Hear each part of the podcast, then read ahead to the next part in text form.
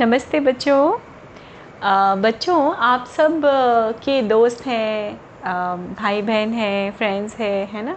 अम, कभी अनबन हुई है आप लोगों की आपस में? अनबन ऐसे मतलब अ, किसी बात को लेके एक सहमति ना होना मतलब एक एग्रीमेंट ना होना या आप ये कह लीजिए कि आ, आप सब लोग जैसे हम भाई बहन ही होते हैं ना बच्चों? चार पाँच दो तीन कज़न्स भी मिला लीजिए। अब तो दो दो होते हैं पहले तो। आ, बहुत सारे भाई बहन होते थे सात सात आठ आठ होते थे फिर चार होने लगे फिर तीन होने लगे फिर दो होने लगे। I am talking about siblings हाँ। सगे भाई बहन या सगे भाई भाई या सगे बहन बहन। तो इस तरह से और अब तो एक ही हो, एक भी होता है। तो जब हमारे सगे भाई बहन होते हैं, उसमें भी हम लोग कभी कभी एक, किसी एक बात पे एग्री नहीं हो पाते हैं। जैसे फॉर एग्ज़ाम्पल अगर हमें किसी रेस्टोरेंट में खाना खाने जाना है तो एक कहेगा, हमें वहाँ जाना है। दूसरा कहेगा, मुझे वो खाना है। मुझे तीसरा कहेगा, वहाँ जाना है। चौथा कुछ और कहेगा। तो बहुत मुश्किल हो जाती है माँ बाप के लिए उसमें एक कंसेंसस पे आना मतलब एक सहमति पे आना, जिसमें सारे चारों बच्चे खुश हो सकें, है ना? ऐसे बहुत सारी चीज़ें होती रहती हैं। अगर कहीं घूमने जाना हो तो भी ये बात होती है। इवन घर में खाना, रोज़मर्रा में भी बच्चों, अगर मम्मी आके पूछती है तो दो बच्चों में भी ऐसा होता है।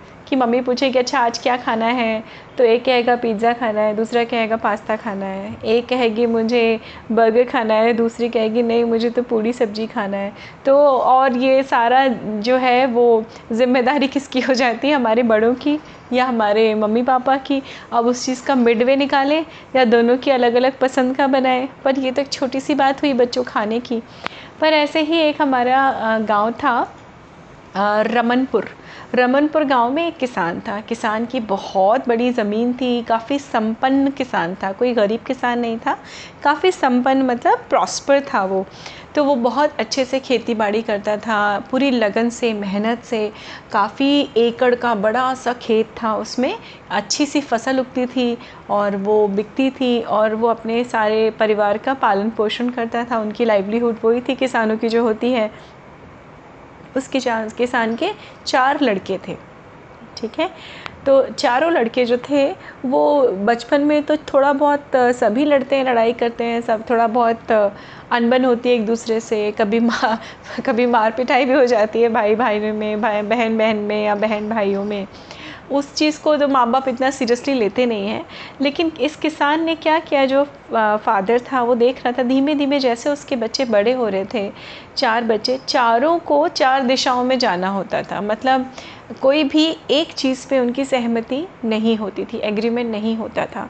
उसकी, उन बतों उनमें और सारी अच्छाइयाँ थी, लेकिन वो चार लोग चार दिशा में ही जाते थे। और पहले तो बच्चों, आपको पता है ना कि हमारे यहाँ हमेशा संयुक्त परिवार रहा है मतलब जॉइंट फैमिलीज़ रही हैं। तो उस समय तो ये था भी नहीं कि चार भाई हैं, सगे भाई हैं तो चार भाई, चार घर ले लें। नहीं, रमनपुर छोटा सा गाँव था और वो समय भी ऐसा था, काफ़ी पुरानी बात है बेटा, कि उस समय में तो सारे लोग मिल के जुल के एक घर में रहते थे। एकता से रहते थे, प्यार से रहते थे।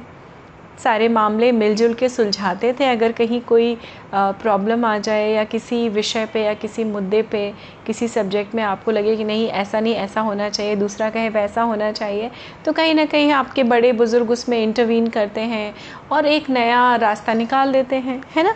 तो इस तरह से कभी इसके मन की, कभी उसके मन की करके हमारा परिवार चलता रहता था। तो वो संयुक्त परिवार होता था। अब ये किसान जब धीमे धीमे बूढ़ा होने लगा तो उसको इस बात की चिंता सता रही थी। अंदर ही अंदर अंदर ही अंदर वो काफ़ी चिंता सता रही थी। जब ये किसान थोड़ा सा ज़्यादा बूढ़ा हो गया तो उसकी हड्डियों में मतलब उसके शरीर में इतनी ताकत नहीं थी कि वो पूरा खेती का काम अकेले कर पाए। तो इन चारों लड़कों पे डिपेंडेंट हो गया, है ना? तो चार बच्चे जो थे, उसमें से एक दूसरे पे सब टाला मटोल करते रहते थे। ये पानी देगा, नहीं नहीं नहीं, ये घास निकालेगा, नहीं नहीं, ये जानवरों को चारा देगा, मैं बैल नहीं खोलूँगा। इसने ये किया, उसने किया। रोज़ की ये चिक चिक थी और किसान इससे बहुत परेशान आ गया था। तो सिर्फ़ शिकायत ही नहीं होती थी, बच्चों, उनमें झगड़ा भी होता था। तो काफ़ी झगड़ा होता था और धीमे धीमे गाँव भर में ये फ़ेमस हो गया था कि भाई, ये इस किसान के तो चार बच्चे जो हैं, वो इनमें बहुत झगड़ा होता है इसमें कोई एकता नहीं है। और किसान की संपन्नता जो होती ना, जो प्रॉस्परस था किसान, उसकी फैमिली उससे कई लोग चिढ़ते भी थे। तो उनको वो बीच में कई लोग होते हैं जो फ़ायदा उठाने की कोशिश करते हैं कि ऐसा कर लें, वैसा कर लें। तो किसान को ये चिंता सता रही थी कि एक दिन जब मैं नहीं रहूँगा तो मेरे बच्चों का क्या होगा? अगर ये ऐसे ही लड़ते रहे, झगड़ते रहे तो तब तो ये बड़ी समस्या हो जाएगी। तो ये सोच सोच के वो हमेशा इस उधेड़ बुन में रहता था, काम करते समय भी उठते, बैठते, खाते, पीते। उसके दिमाग में ये चलता था कि किस तरह से अपने बच्चों को मैं समझाऊँ। उसने कई बार बैठ के समझाने की कोशिश की थी और उसकी सारी कोशिशें व्यर्थ थी, बेकार थी, कुछ नहीं समझ रहे थे उसके बच्चे।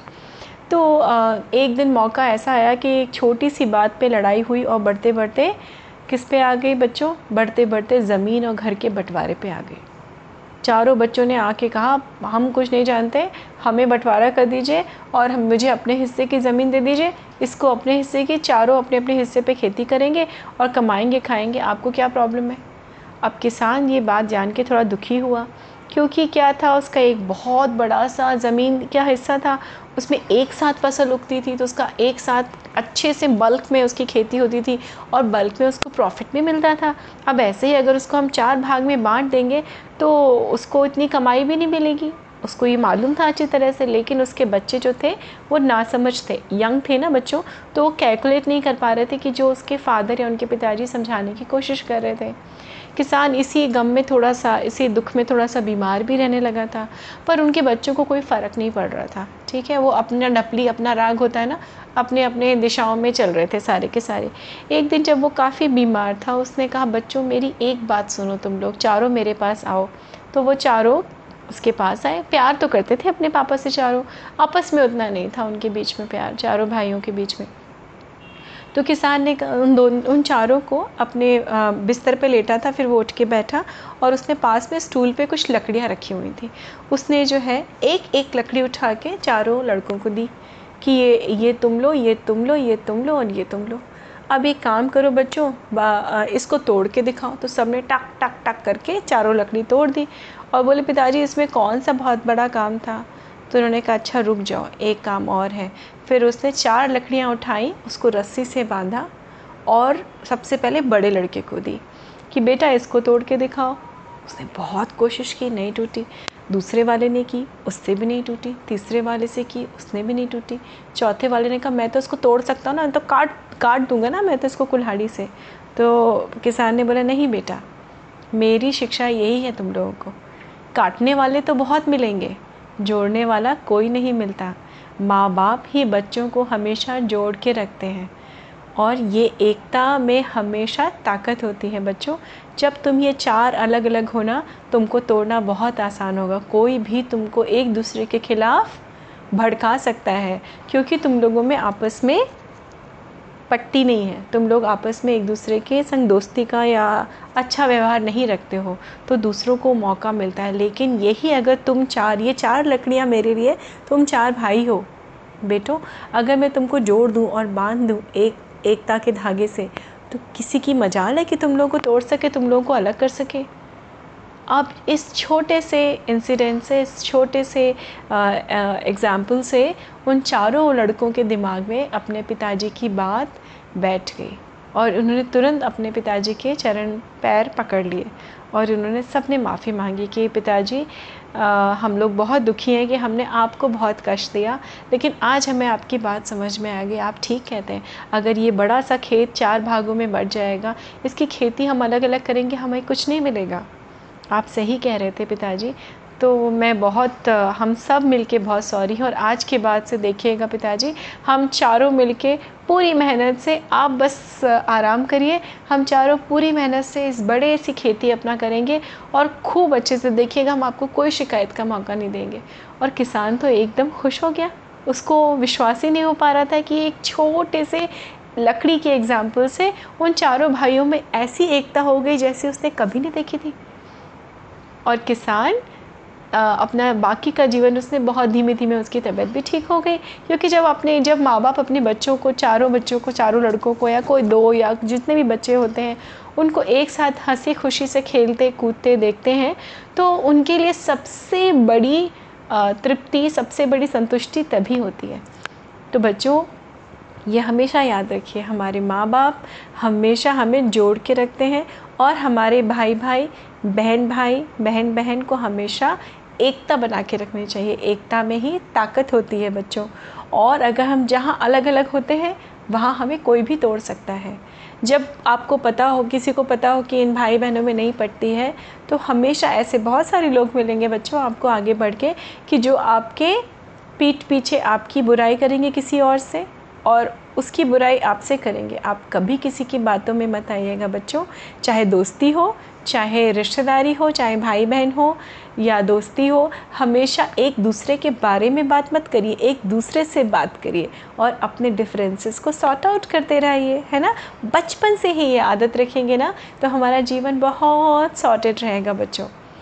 तो एकता में ही, अनेकता में एकता रखिए और मिलजुल के रहिए अपने भाई बहनों से भी, अपने दोस्तों से भी हाँ ऑब्वियसली आपके डिफरेंसेस होते हैं, कभी किसी को नहीं। अपने डिफरेंसेस के बारे में हमेशा एक दूसरे से बात करिए, एक दूसरे के बारे में बात मत करिए। है ना? अच्छी बात ये बच्चों। छोटी छोटी सी बातें यहाँ संभाल के रखिए। आगे बढ़ते रहिए, खुश रहिए, मस्त रहिए, एकदम स्वस्थ रहिए। मैं आपसे फिर से मिलती हूँ अगली कहानी में। नमस्ते बच्चों।